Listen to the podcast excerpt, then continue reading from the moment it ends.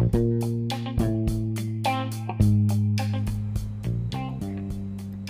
semua, selamat datang di Miles Away Podcast. Di sini kita akan ngobrol dan sharing ide dengan teman-teman di komunitas perantauan seluruh dunia. Kita akan sharing pengalaman, budaya, tips tentang hidup jauh dari rumah. Buat kalian yang tertarik untuk lihat langsung foto-foto dari cerita yang kalian dengar di sini, bisa follow kita di Instagram at therealfarah atau at Miles Away the Podcast. Nama saya Farah, saya host episode kali ini, and enjoy the ride miles miles away. Episode pertama berbahasa Indonesia loh di podcast ini. Oh, oh iya gitu. Oh ya, makasih banget sangat.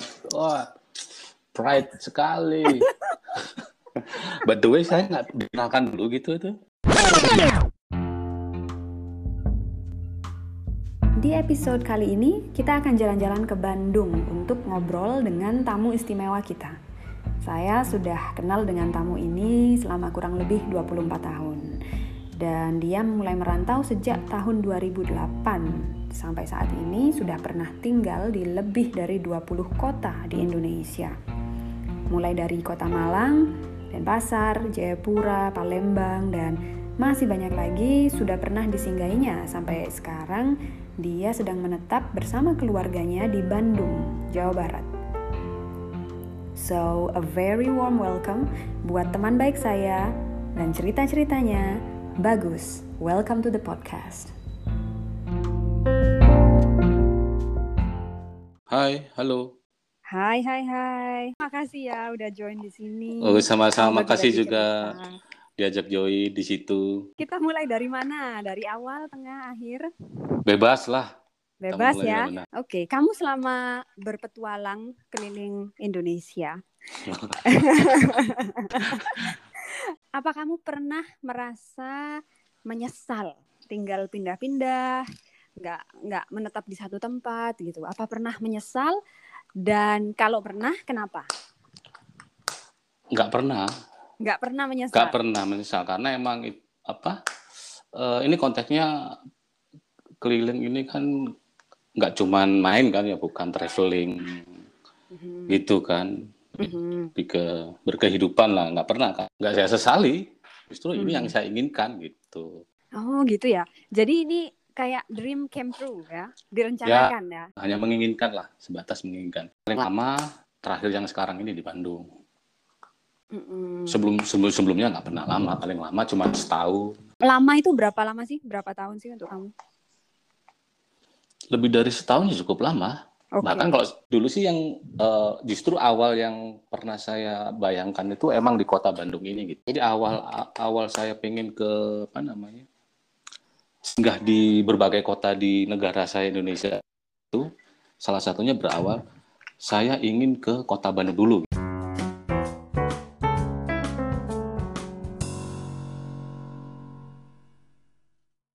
Tapi pernah nggak em, di tempat yang baru ini terus merasa oh kayak sendiri gitu? Karena kan pasti kamu pindah dari tempat asal yang kamu sudah punya support system, kamu udah punya teman-teman lama, em, kebiasaan lama, cara-cara yang kamu eh, sangat familiar gitu.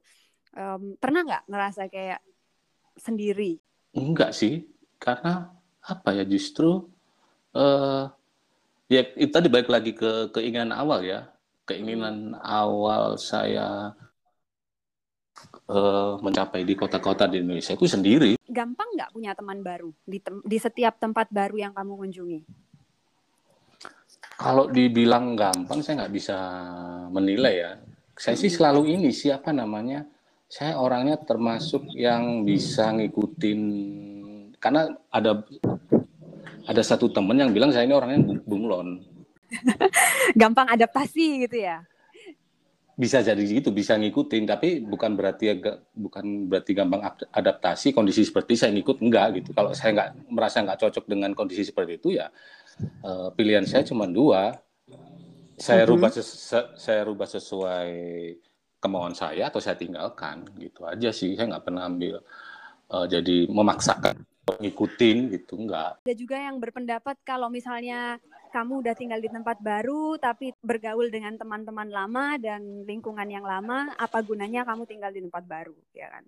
Kalau menurut kamu gimana? Kamu pro atau kontra punya tempat teman baru dan meninggalkan teman lama? Menurut kamu apa yang paling efektif?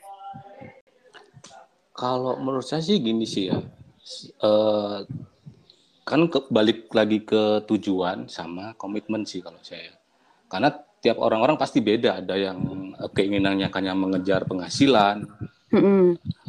ya tadi pengalaman, atau ada galau, galau dalam arti kegelisahan lah. Jadi dia memutuskan untuk melakukan perjalanan. Mm-hmm. Jadi kalau menurut saya, uh, kalau saya pribadi sih nggak akan ada konteks soal teman baru atau lama gitu. Karena balik lagi ke apa namanya awal saya tadi itu saya mm-hmm. bepergian itu mau ngapain? Saya berpergian mau ngapain itu sebenarnya secara saya ke belakang ini saya termasuk orang yang uh, cepat bosan dengan rutinitas. Ya ya walaupun saya termasuk yang bosan dengan rutinitas ya untungnya saya tidak bosan untuk bernapas sama makan sih. termasuk rutinitas ya. ya itu sih uh, kan kalau saya sih lebih soal kalau pro kontra soal teman baru dan lama namanya kehidupan kita pasti akan uh, meninggalkan ditinggalkan sih dan akan bertemu dengan hal yang baru gitu. Yeah. Kalau soal lama dan baru uh, ya mau nggak mau kita harus mengikuti apa yang apa yang udah kita putuskan gitu. Ya kan berarti karena kita memutuskan pertemanan lama gitu hmm Jadi jarang lagi berkomunikasi, nggak lagi seperti dulu gitu kan. Mm-hmm. Walaupun uh, secanggihnya secanggihnya sekarang ya, tapi kan pasti akan akan berbeda gitu. Iya dong, iyalah. Kita harus menerima itu, kenyataan itu. Teman-teman kita pasti akan ada ada yang datang dan pergi. Iya. Tapi kalau teman baru kita pasti butuh. Mm-mm kita pasti butuh entah itu di konteks di perusahaan atau lingkungan kita tinggal gitu. Eh, tadi kamu ngomong soal um, kamu orangnya gampang bosan dengan rutinitas gitu ya. Um, ada contoh nggak saat kamu bosan dengan rutinitas dan kamu, apa yang kamu lakukan untuk supaya nggak bosan gitu? Ya contoh sederhana sih dalam konteks dunia kerja ya. Mm -hmm. Ini nanti Tadi sih mungkin mungkin secara profesionalitas nggak baik ya. Di saat jam di saat jam kerja pun saya keluar. Ya, ya tapi itu itu kan tergantung situasi kerjanya juga ya. Ya itu makanya kan dari awal harus diseleksi, harus dipilih. Ya. Kalau ya, emang ya. harus nanti berkomitmen dengan jam kerja ya, ya dari awal gitu harus diputuskan. Dengan komitmen yang kamu buat ini bahwa kamu hidupmu sebagian besar tidak dihabiskan di daerah uh, di mana kamu dibesarkan ya. Pelajaran apa yang buat kamu paling paling penting? Pelajaran yang kamu nggak mau kelewat deh. Ini hampir sama kayak ini kan uh, pertanyaan kebalikan dari menyesal kan ya. Ya sama aja sebenarnya nggak nggak ada itu gitu. Ya itu tadi mungkin saya juga sadar juga ya mungkin saya orang yang terbiasa dengan membiasakan biasa gitu semuanya biasa aja gitu. Mm-hmm, mm-hmm. Ya oke. Okay. Saya coba ini aja sih uh, menerima gitu karena saya lebih ke oh ya udah ini ini udah keputusan saya. Ya semuanya menurut saya sih kurang lebihnya itu ya oh itu masing-masing cerita sih. Mm-mm. Bagian dari perjalanannya. Uh, uh, enggak, saya nggak mau menyebutkan ini yang paling paling wah, mm-hmm. paling ini paling paling kondisi yang paling mengesankan. Saya nggak suka untuk menyebut itu itu. Mm-hmm. Bah, bahkan salah satu contohnya saya, saya juga pernah di tanyain sama temen gitu dari banyak kota yang pernah kamu kunjungin mm-hmm. kota mana yang paling paling enak lah paling bagus gitu mm-hmm. saya nggak bisa nggak nggak nggak bisa ngejawab gitu. Karena menurut saya tiap-tiap kota itu seperti orang ya. Dia punya punya karakternya masing-masing gitu. Ya menurut saya nggak adil dong saya bilang bahwa kota ini lebih ini sama ini. Ya itu udah udah karakternya gitu. Hmm. saya pernah ke Bali kalau menurut saya Bali saya bukan bilang nggak enak ya. Bali bu kalau orang nyari nyari uang di luar wisata bukan tempatnya gitu. Karakternya Bali itu uh, kalau ngomongin Bali kan uh, bukan kota ya. Ya. Pulau. Pulau. Mm-hmm. Itu tempat wisata gitu. Hmm. Untuk tinggal lama, untuk cari kerja yang di luar konteks pariwisata, bukan tempatnya gitu. Kamu nggak akan dapat apa-apa. Nggak, ya paling cukup cukup buat hidup doang. Oke. Okay. Mm-hmm. Itu salah satunya. Belum yang lain banyak karakter ya termasuk mungkin ada beberapa hal yang disebutkan kayak uh, apa namanya kota kita, kota Malang kan kota pendidikan. Ya. Ya emang seperti itu ininya. Coba kamu, ya buktinya kan kita nggak bisa kerja di Malang kita berdua. Mm-mm. Mm-mm. Kecuali kita di konteks di pendidikan mungkin kita kan bisa gitu. Ya. Ya, Karena mungkin emang, bukan bu, mungkin bukan nggak bisa sih, tapi kita nggak mau uh, kerja di Malang untuk um, dengan pekerjaan yang yang ada gitu. Ya mungkin nggak nggak nggak cocok aja karakternya Malang. Iya, iya, ya, see. Dengan ya. karakter apa yang kita mau capai itu sih. Iya, ya, nggak cocok itu dengan sih. Uh, apa tujuan kita gitu ya. Kita kan uh, uh, setiap uh, orang gitu. punya goalnya masing-masing uh, kan. Uh. Karena kalau saya bilang, oh saya lebih suka kota ini yang lebih bagus karena ya tiap orang akan beda-beda gitu. Hmm. Cuman waktu itu ketika teman saya itu nanya, saya cuma nanya balik kalau itu saya nggak bisa jawab gitu. Hmm. Tapi kalau pertanyaan dibalik saya bisa jawab. Kota mana yang menurut saya nggak enak gitu. Atau paling paling nggak lagi lah gitu tinggal di kota ini gitu. Saya bisa jawab kalau itu. Kota mana itu? Jakarta. Jakarta bukan tempat untuk hidup sih. Oke. Okay. kalau dengan karakternya ya. Mm -mm. Jakarta hanya tempat untuk kerja kita nggak akan punya kehidupan kita hanya hidup kita cuma untuk kerja itu itu yang saya tangkap di Jakarta I see. Kayak kamu bilang tergantung karakter masing-masing kotanya ya, karena yeah. um, budaya komunitas di daerah masing-masing itu mem membentuk karakter kota tersebut. Uh. Yeah. Tapi um, kayaknya ada juga satu faktor yaitu apa yang terjadi di kota tersebut saat kamu tinggal di sana, iya kan? Ya, iya, iya, iya, betul, betul. So, kota mana yang berkesan, Ais? berkesan ya. Kalau terpaksa ya, terpaksa harus disuruh memilih ya. Iya, iya, kalau terpaksa. Paling berkesan Bandung sih, Bandung. Karena kenapa Bandung ya? Karena eh, Bandung kota yang pernah pernah tersebut di bayangan gitu.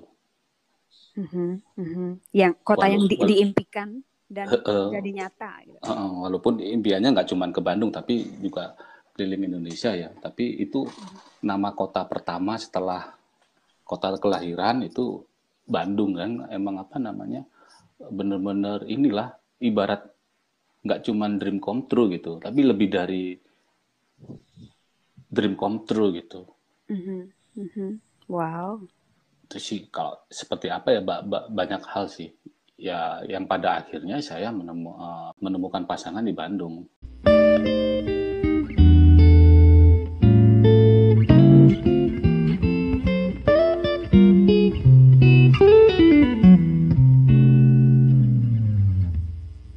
itu sih. Dan itu pun juga termasuk salah satu apa yang pernah saya bayangkan gitu. Saya pernah saya inginkan.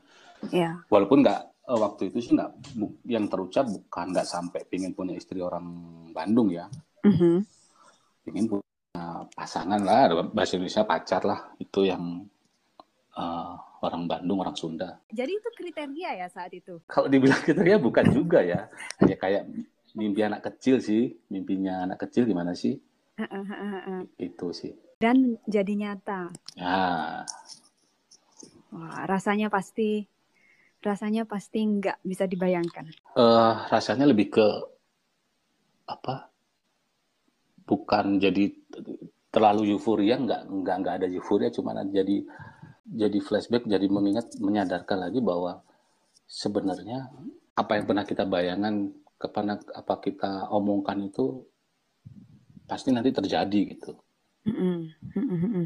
jadi balik lagi ke diri saya sendiri mengingatkan bahwa ya kita harus berpikir dan ngomong yang positif aja gitu ya ya harus fokus ya karena harus hati-hati apa yang kita mau biasanya itu yang kita usahakan juga gitu. Iya, kadang juga apa yang misalkan hal buruk yang terjadi itu ya kita kan Iya. nggak semua orang nggak mungkin menginginkan hal buruk terjadi kan.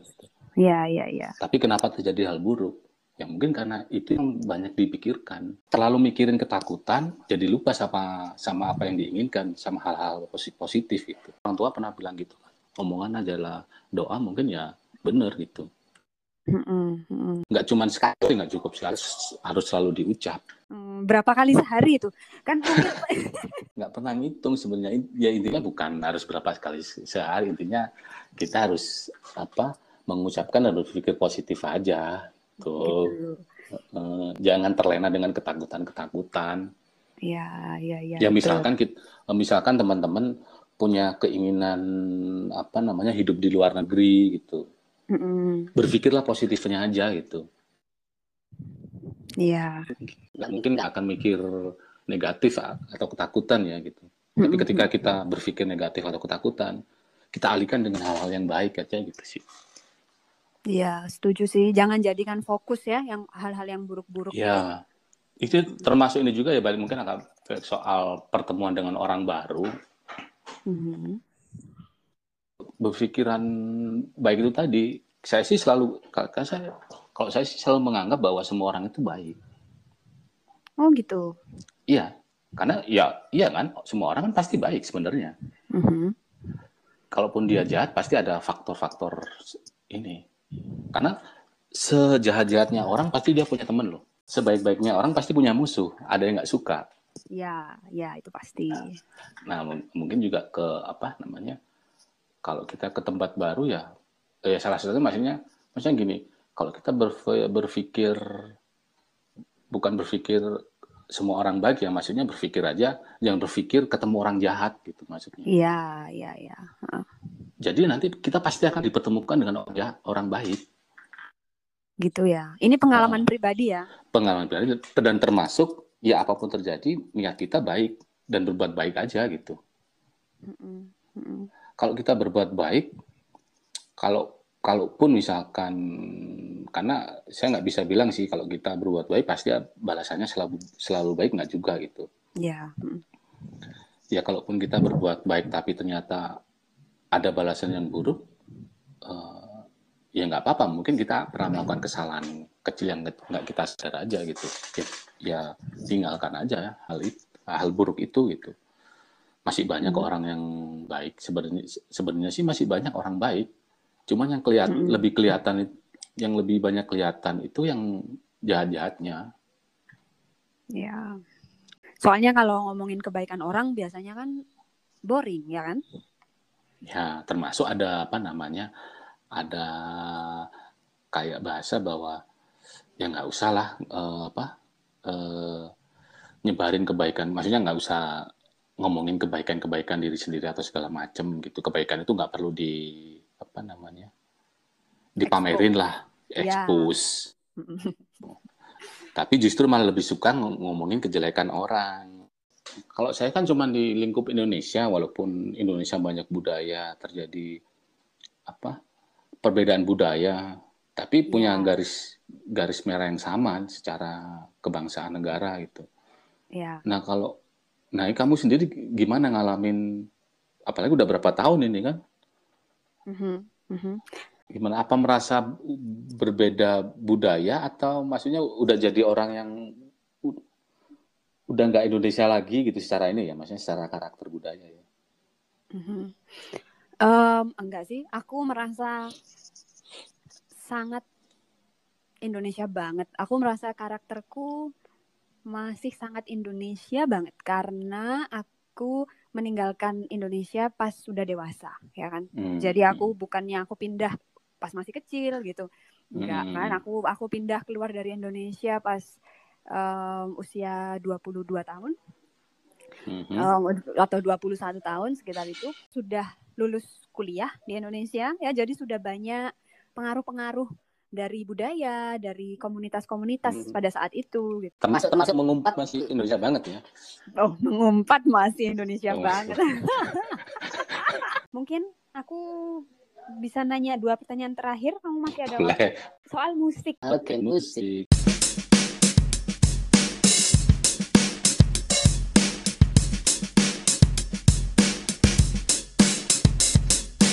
Kalau kamu apa? Musik atau lagu favorit? Beda-beda ya. Kalau tapi maksudnya beda-beda kan karena uh, balik lagi ke kota mana kan kondisinya beda-beda. Terus waktu di kota ini kan di tahun itu lagu apa yang lagi ada gitu. Apa yang kalau, terjadi gitu ya? Apa yang terjadi. Sebenarnya kalau banyak kan ini sih namanya pemuda ya dulu ya. Banyak kan nggak cintaan sih. Oh percintaan, iya iya. Oke, berarti kalau pas galau percintaan saat itu apa aja musik yang membantu? Beda dong, beda-beda, macam-macam. Rekomendasi aja lagu buat teman-teman yang lagi jauh dari rumah. Ini, ini judulnya Pulang. Iksan Skuter. Pulang dari Iksan Skuter ya? Iya, itu sih. Um, nanti aku taruh linknya ya buat um, teman-teman yang mungkin mau coba juga dengerin. Pertanyaanku yang terakhir, apa kamu ada pesan-pesan buat um, teman-teman yang dengerin ini? Siapa tahu ada yang, you know, akan berkomitmen melakukan perjalanan kayak yang kamu lakukan. Uh, pesannya apa? Pesannya ini sih sebelum karena itu ini, ini kan uh, hal besar ya. Ya. Karena emang jauh dari dari rumah gitu. Uh, terlebih yang ingin jauh yang di luar negeri gitu. Tapi justru harusnya Farah yang lebih ngasih pesan. Tapi kalau dari saya pribadi sih mm-hmm. ya komitmen lagi sih. Mungkin tanyakan lagi pada diri sendiri sebenarnya kemauannya apa gitu mau ngapain sih? Dan buatlah komitmen sama diri sendiri gitu. Termasuk cap, uh, target capaian-capaiannya itu iya garis besarnya aja sih komitmen karena tadi yang pernah yang tadi yang saya sebutkan tadi bahwa nanti itu akan jadi apa namanya dasar ketika kita menghadapi masalah gitu. Ya. Kita menghadapi kondisi yang terpuruk misalkan, kita merasa sendiri atau hal yang nggak enak ketika di tanah rantau, kita ingat lagi komitmen kita gitu, keinginan kita gitu. Itu sih, walaupun mungkin nantinya nggak akan menyelesaikan apa-apa, ya setidaknya buat penyemangat lagi gitu bahwa oh ini mimpiku misalkan itu mimpi ya oh, itu belum tercapai gitu mm-hmm. atau misalkan dengan komitmen oh kondisi ini itu sangat bertentangan dengan komitmen komitmen kita gitu kita tinggal pilih kita bisa ngerubah atau enggak mm-hmm. Kalau kita nggak bisa merubah tinggalkan oke okay, wow oh, dan satu jangan mas ada satu kata yang jangan dimasukkan dalam kamus kalian apa itu? Mengeluh. Mm-hmm. Jangan dimasukkan, mengeluh jangan dimasukkan. Karena itu kan keputusan kita. Ya. Akan menjadi berbeda misalkan kita terpaksa, entah itu dari ya mungkin orang tua, ya itu ya mungkin kalaupun memang itu dari orang tua, eh, maksudnya entah itu orang tua memaksa atau menganjurkan itu segala macam, itu tadi eh, tanyakan lagi pada diri sendiri lah itu. Mm-hmm apa itu yang kita inginkan.